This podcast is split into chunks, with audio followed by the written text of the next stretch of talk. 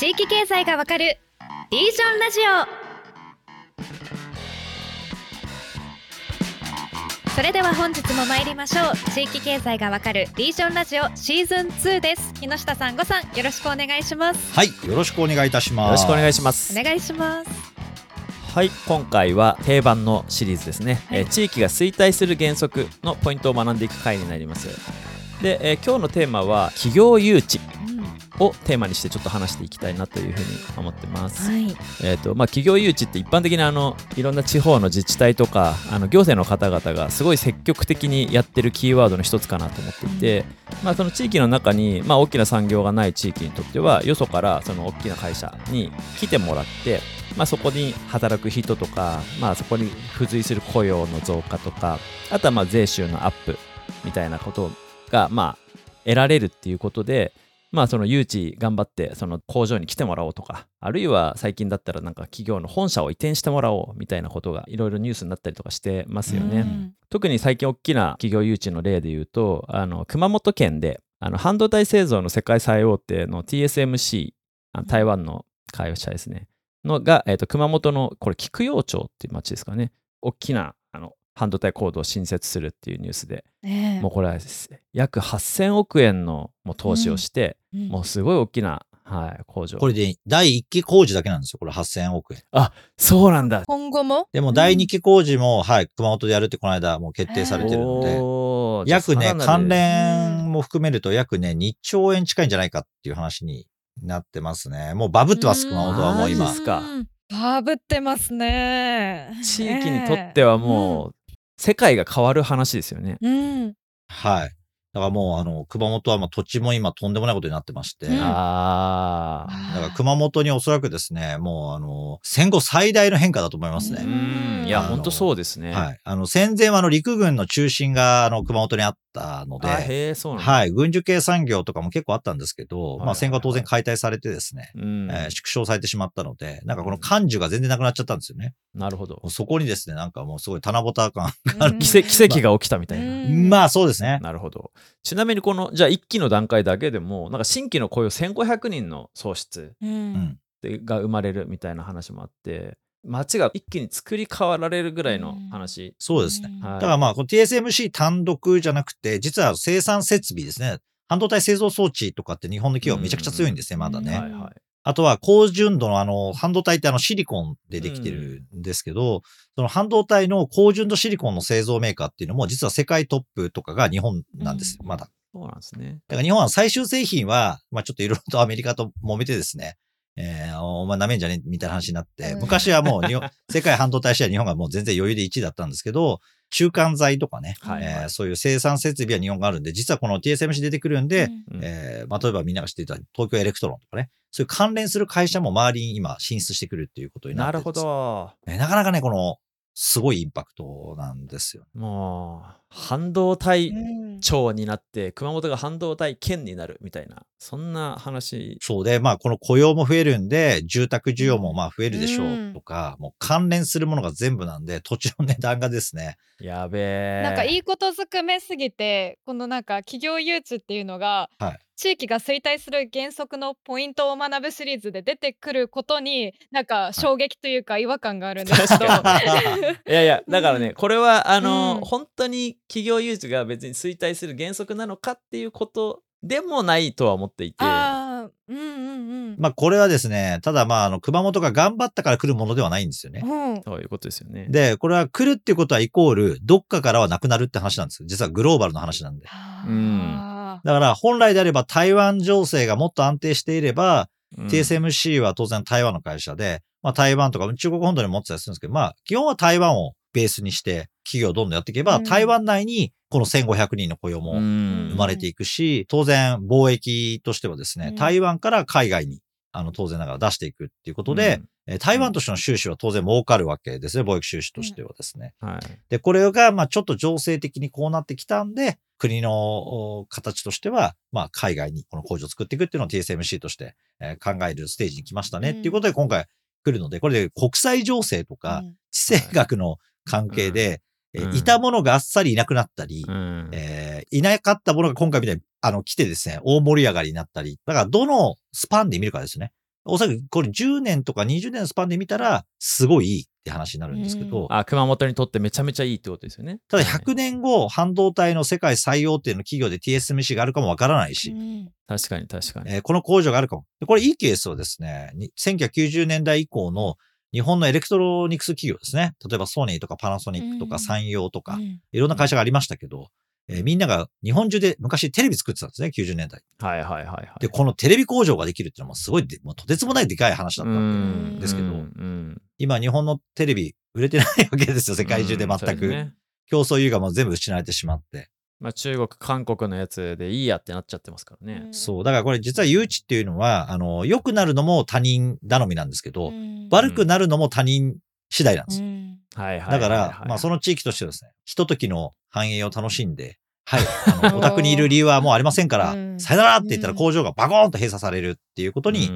なる。るんですね。だから最近で言えば、例えば、えー広島の呉なんかいいケースですよね。だから、うんあ、のー製鉄業があんだけなったのは、呉がもともとすごいからというよりは、うん。呉の、えー地政学的なその地地形ですね。うん地形はでい、外から、外洋から発見されづらいっていうことがあって、あーえーいわゆる戦艦の建造とかに向いてるということで、海軍交渉で海軍の国策でできたんですね。うんだからまあ、はいなんか気づいたらみんなわらわらといっぱい人が集まってきて、えー大きな街になりました。だけど今度はに日本製鉄がもう航路としての優勢はないので、閉じますと言ったらですね。もうこれ誰も何もしようがないんですよね。うんああ、うんそうなんだ。みたいなで、まあもう何千人っていう方が、ちょっと仕事をね、変えざるを得ないみたいな話にうんなってくる。これで、これ工業はですね、えーまあどのスパンで見るかでいいか悪いかが見えてくると。えーただですね、まあ、あの、基本工業系は100年単位で繁栄を継続するってことは、まあ僕が見てる限り相当ないですね。なるほどえーほぼほぼ難しいんじゃないですか。アメリカのだって五大湖周辺とかね。まあデトロイトの方が分かりやすいですけど。うんうんうん。まあああいうケース、あの世界を席巻した自動車メーカーみたいなね。あんな難しいもので世界を席巻しててもですね、実はまあもうダメになっちゃうってことが普通に起こるわけうんですから、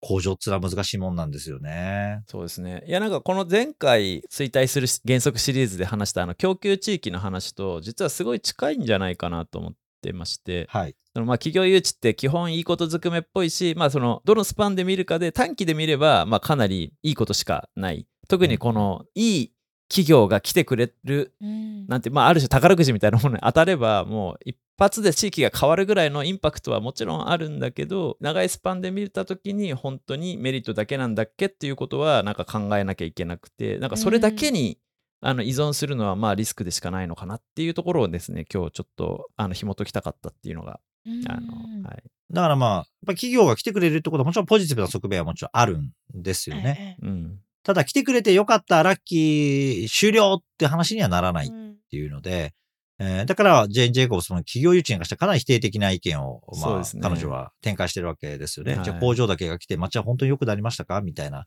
話にやっぱなるわけですね。で、これを、まあ、なんだろうな、うまくじゃあ使うためには何が、あの、必要になってくるのか。はいはいはいはここでまだやっぱり輸入置換の話なんですよね。うんうんつまり、外の技術とか外の資本で地元にもたらされる新しい工業産業みたいなのが出てきたときに、うんいつまでもそれを外からの資本と外からの技術だけでやっていたら、さっきみたいにライフサイクルが終わるとですね、えーさよならって出てっちゃったりとかするってことが起こるわけですよね。それはその会社自体の競争力がなくなっちゃうってこともあるし。うんだから、まあ、実はそこでリバースエンジニアリングですよね。つまり自分たちで作るとか、なんかそこに向けたものができないかっていう話が出てくるかどうかっていうところになるわけですよね。なるほどだから一点あるのは、今回は日本っていうのを一つの地域として見たときには、今まではその最終製品の工場っていうのは、ちょっとこの競争力の中でこの30年難しかったわけですね。うん韓国とか台湾とかにかなり取られてきたところがあって、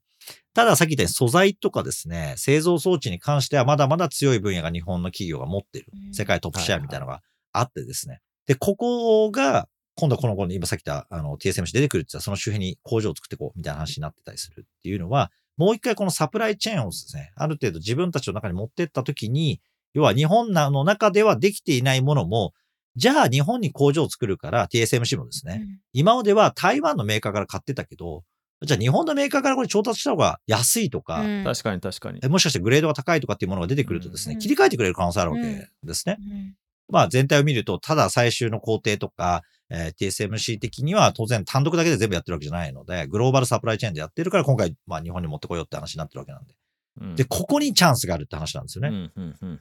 つまり、まあ簡単に言うと、まあ外からの会社が来た時に、まあ金そこからですね、なんかやっぱ商売の機会、商機を見出してですね、えその会社をテコにして、え自分の自国とか自分の地域の企業が発展していくことがあると、まあ、これはね、あ地元のためになる部分はあると思いますね。はいはいはい。だから逆に言うと、その工場の中で、まあもう自給自足じゃないですけど、他のサプライチェーンとかを頼らずにもうできちゃいますみたいな、閉じた工場がその地域の中にポコンと来ても、その周辺が発展していかなければ、あるいはそのサプライチェーンとしてつながっていかなければ、まあ、その工場がじゃあもう人件費上がったんで別のところに作り直しますみたいになっていなくなった瞬間ゼロに戻っちゃうっうんていうことがまあ起きるっていうことですよね。そうですね。で、まあ今、これ幸いにしてですね、なんかこういう半導体みたいな複雑な、あの非常に製品かつみんなが使うようなものっていうのは、単独でその川上から川下までを全部自分たちでやるっていうのは、まあほぼ不可能、うん、ほぼっていうかまあ基本不可能なんですよね。うんうん、だからそのすごい純度の高いシリコンを大量に生産をする。しかもその純度の高さのレベルが半端がないんですよね。あの、で、これをまあ日本は作る技術をまあ育ててきて、まあ世界を席巻。だから日本がその世界シェアを持っている時っていうのはまだグローバルサプライチェーンみたいなことであんまりそこまでなってなくて、うんだからまあヨーロッパの企業とか日本の企業とかアメリカの企業ぐらいだけでうんほぼ半導体を作れてたわけですね。まあ日本が大体ね、あのね、あの、おすごい海外から嫌な顔されるタイミングっていうのはね、何でも純国産化するタイミングなんですよ。自前主義うんうん自前主義が好きですからねそうそう。何でもメイドインジャパン。うんだから結構半導体はその方向だったんです国産化みたいにしようみたいな。あらゆる素材、あらゆるえーものを可能な限り自国だけで賄おうってやったら、じゃあおめえら勝手にやってろや、みたいな話になってですね。で、ハーブにされたんですね。それはハーブされますよね、あったりうん前。だから MRJ もいいケースですよね。だからそういう意味では、純国産飛行機みたいなことをやってもですね、アメリカからしたらなんで何うちのボーイング使わないのみたいな話にやっぱなるわけですよ。だからここっていうのはですね、まあ、ある程度バランスを持って見ていくんだけれども、はいはいただ今の日本にとってはですね、えー日本でできてないものとかっていうものも最終的なね、そのえーセミコンダクター自体をまあ作っていくみたいな工程で強い会社が来るってことは、まあチャンスではあるんですよ。うんだからそれは単に今あるものだけとか、あ工場が来てくれた、雇ってくれるじゃなくてですね、彼らを相手に商売をしたい。彼らが持ってる技術をですね、日本自体がいい意味で今度は引っこ抜いていくっていう側にね、えー回るアグレッシブさを持ちながら、ただ、ここは台湾にのメーカーさん TSMC にやっていただきましょう。でもここは日本として頑張りましょう。ここはアメリカ頑張りましょう。ここはヨーロッパの会社頑張りましょうっていうことで今、日本もね、政府として半導体連合みたいなのをね、ヨーロッパ、アメリカとかの主要メーカーと一緒になって組み立てて、サプライチェーンを組み立て直しましょうっていうところに、うんまあ、幸い日本が西側陣営としてポジションを取れてるっていうことは、あ、これはね、すごいいい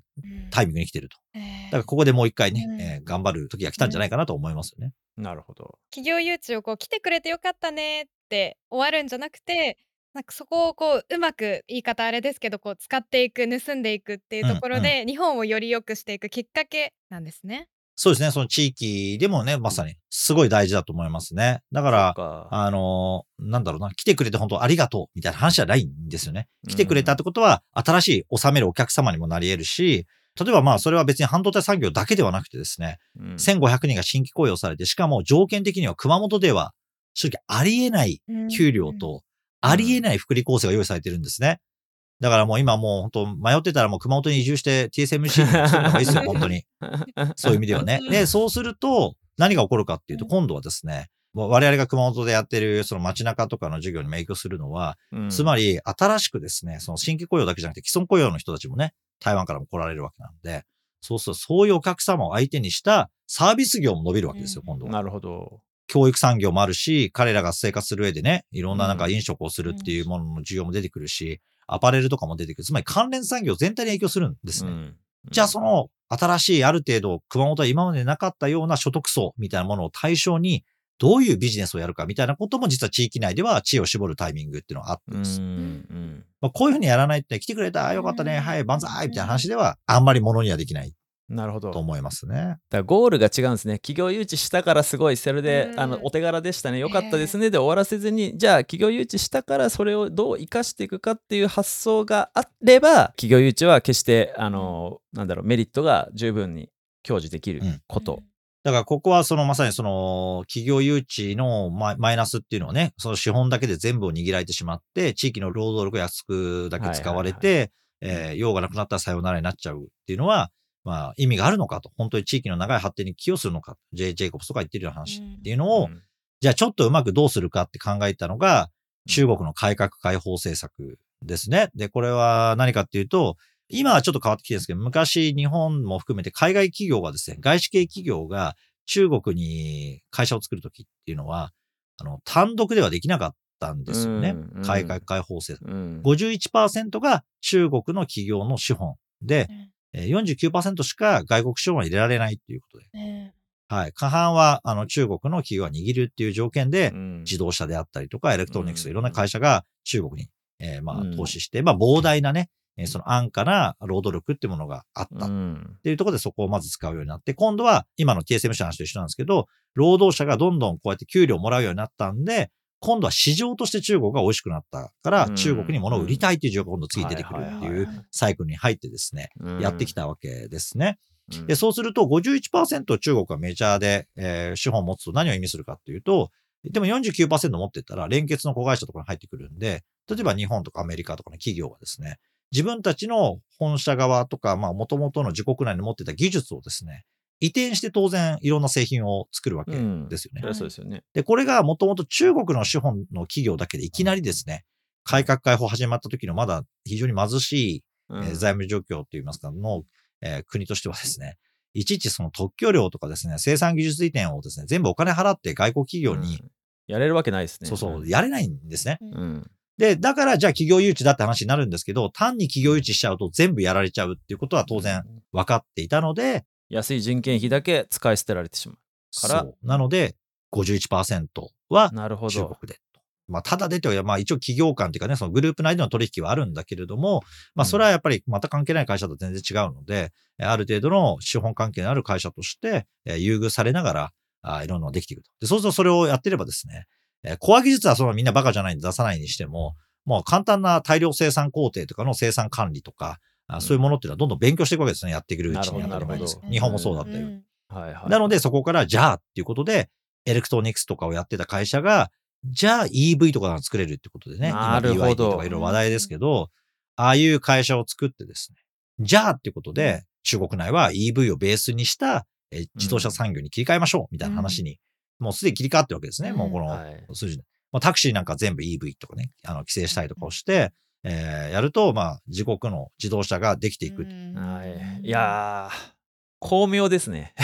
まあまあ、要はいいケースがいっぱい過去にあるからね、ちゃんと、まあうん当然皆さん留学組の人たちだからそういう政策を考えてうんやってきたっていうのが、まああるわけですよね。まあちょっと近年、ちょっと情勢的にそういう、なんだろうな、かなり合理的なあ政策ではないものとかもいっぱい出てきちゃってるっていうのは、まあ国としてのステージの変化だと思いますけど、うんうん。まあ、まあそういう意味ではやっぱりみんないろいろ考えてるんですよ。だから、まあ僕なんか沖縄振興とかで観光振興をするのに何が必要ですかって言われるときは僕は二つだっていつも言っていて、はいはい。一つはですね、やっぱホスピタリティに関連する大学大学院をもう国費で作っていいからちゃんと投資すべきだっていうの。なるほど。要はアジア圏含めて一番ホスピタリティ産業で強い学校をちゃんと作れるかっていうのが一個、人材育成の面でね。うんで、もう一個は、沖縄にやっぱりリゾート開発をする企業には、うん今みたいに合弁規制をすべきだっていうのは僕は結構言ってるんですよねう。ん、はいはいはい。ホテルとかそうですよね。だから51%、うんそう、東京とか51%香港とか、あーアメリカとかの資本でもいいけれど、あー、49%いいけれども、うん51%は沖縄資本でしっかり、なるほど。えー出資をすると。それは地元の銀行と地元の企業群がある程度連携してですね、えーお金を調達し、それを出資するっていう形でやっていけば、そこでさっきの話ですね。要は技術とかサービスのあり方とか、こうやるべきなのかって分かって、次の段階に純沖縄資本のうん。ハイグレード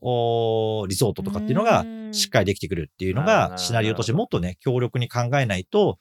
えーまあ、グローバルな企業がするポートフォリオの一個に沖縄はあってます。それはうんハワイがあってとかね、グアムがあってとか沖縄があるみたいな感じでしかないうんわけですけど、うんまあ、ちゃんと沖縄がね、豊かになっていくためにはそういうステージがないと厳しいですよね。このあたりはね企業誘致もなんか単純にただ工場を呼んでこようとかお店呼んでこようっていう段階からかなり高度化してきてると思いますよね。そうですね。戦略的にその自分たちの未来を作るための一つのまあピースとして企業誘致をするって発想になんないといけないと。ですね。でそれは沖縄だったらサービス業だけどじゃあ他の地域だったらじゃあ自分たちの地域は何でこれからその産業を作っていくのか伸ばしていくのかっていう前提を持って、まあ、企業誘致を考えていくっていうところがうまくはまるとそういう未来も描けるのかなというふうにあの思いました。そうですね。うんだから沖縄もまあ可能性はあるんですよ。いろいろとあの自動化する工場建設をやってる結構大手の会社があったりとかね。あのいろいろあって、まあそういう関係性とかを見ていくと、例えば今回の工場建設っていう、いわゆる新しい半導体工場ゼロから、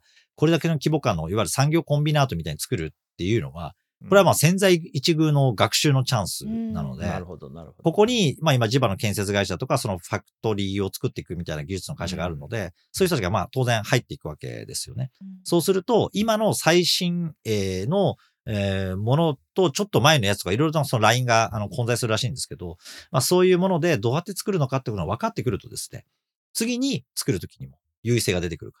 ら。えーそうすると工場建設に関する日本企業の、えー半導体のノウハウがまた、昔はいっぱいあったわけですよ、日本にも。半導体関連工場ってすごい数あったんですよ、昔は。うんなんですけど、なくなっちゃったっていうことで、まあ技術がちょっと衰えてた部分がうん、もう一回復活するチャンスっていうのがね、出てくるので、まあ実はあのいろいろなチャンスがあるそこをね、来てよかったじゃないものにする、なんかしたたかなる、うんえーなんか戦略と欲みたいなのがあるるとですね、まあ、チャンスとして活かせるんじゃないかなと思いますよね。うんありがとうございました。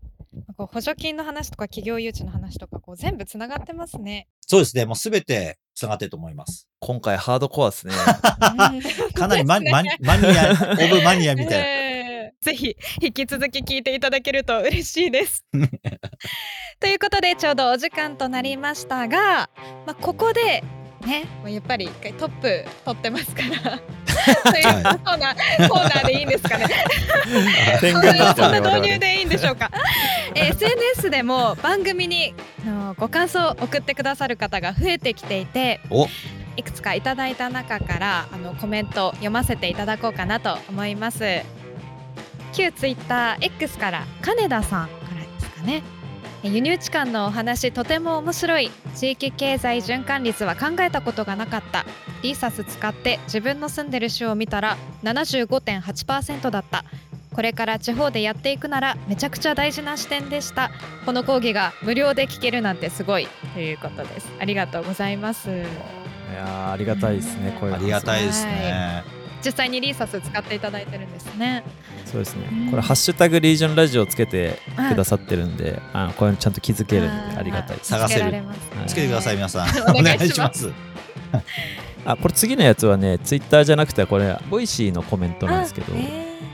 もうあのすっごい何人かの方が全部にコメントつけてくれてるんですよ。その中の1個ちょっとピックアップしてみました。ーはいご紹介しますえ補助金は麻薬である木下さんの真骨頂の回でした。補助金は自分たちで稼ごうとしなくなる補助金をもらう使うことに集中し考える時間人的リソースを稼ぐ